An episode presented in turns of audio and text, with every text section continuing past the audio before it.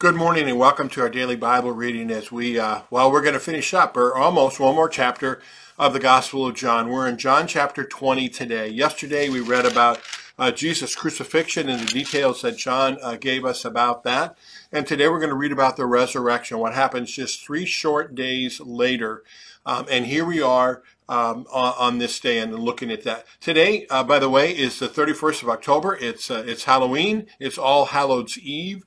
Um, and uh, and we're gathered together to to read God's word together. So uh, on this Saturday, let's get into that word.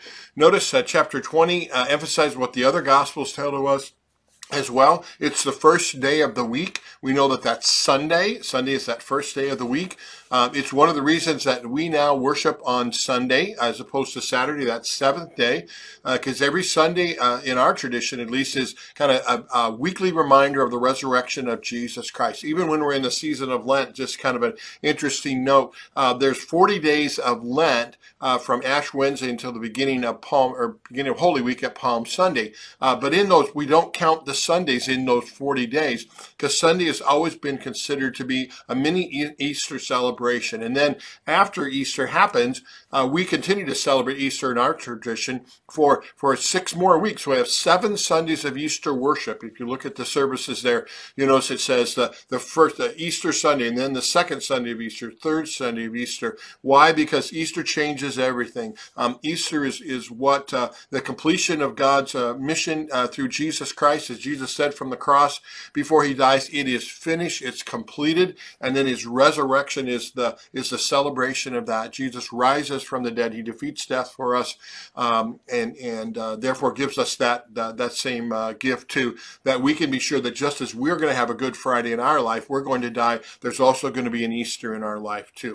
So when you look in John's Gospel in chapter 20, um, you know all the accounts again of Easter morning that you hear about uh, every Easter uh, when we celebrate. Each of the Gospel writers, Matthew, Mark, Luke, John, uh, gives us give us unique stories about that. Some some similar, but especially here in John, notice uh, some of the unique stories. We've got uh, some very personal um, uh, appearances of Jesus to people. First of all, it's to Mary Magdalene.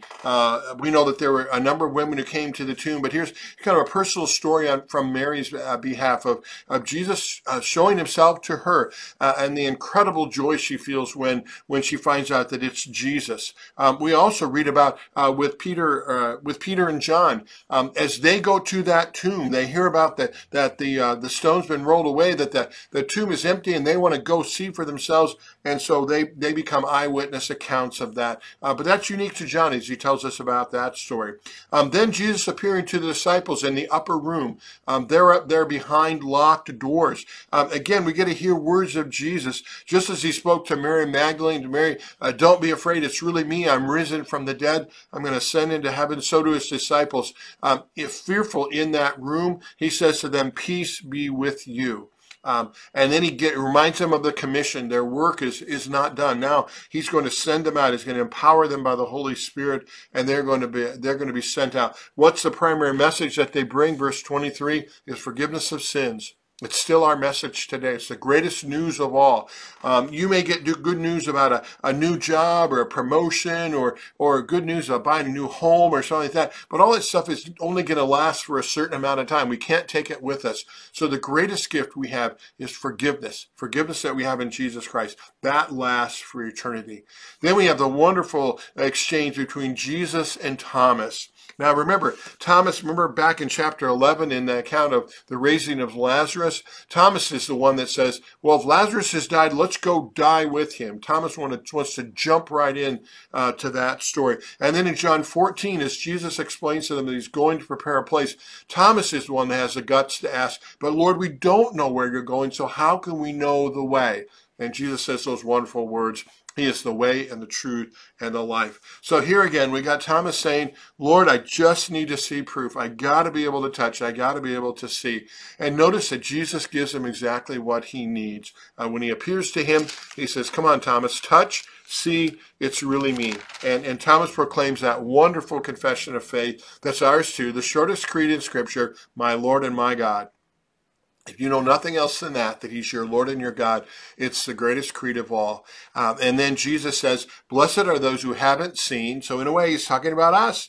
We didn't, we weren't there at the resurrection. We didn't see Jesus come alive, uh, but yet we still believe. We are blessed in doing that, and that blessing means um, there's going to be our times when we struggle with that. We're going to have our doubts too. We're going to suffer because we believe that. There are people who are going to reject us because of that. But Jesus says, "Blessed."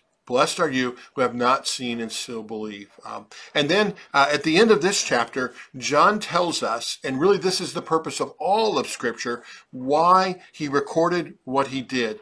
And and the because the most important thing is that these things are written, verse 31, that you may believe. You may believe what? That Jesus is the Christ, the Son of God. Again, there, there's our creed there. He is Jesus, Savior. He is the Christ, the Messiah, the one that God promised to send. He is the Son of God. Totally unique. God become human being on our behalf. And by believing in that, what might we have? Life in His name. Um, sums it all up. Uh, God bless you as you read uh, in this word. You hear about Jesus, who is the life for you. And uh, I pray God blesses you as you dig into that word. Happy Easter.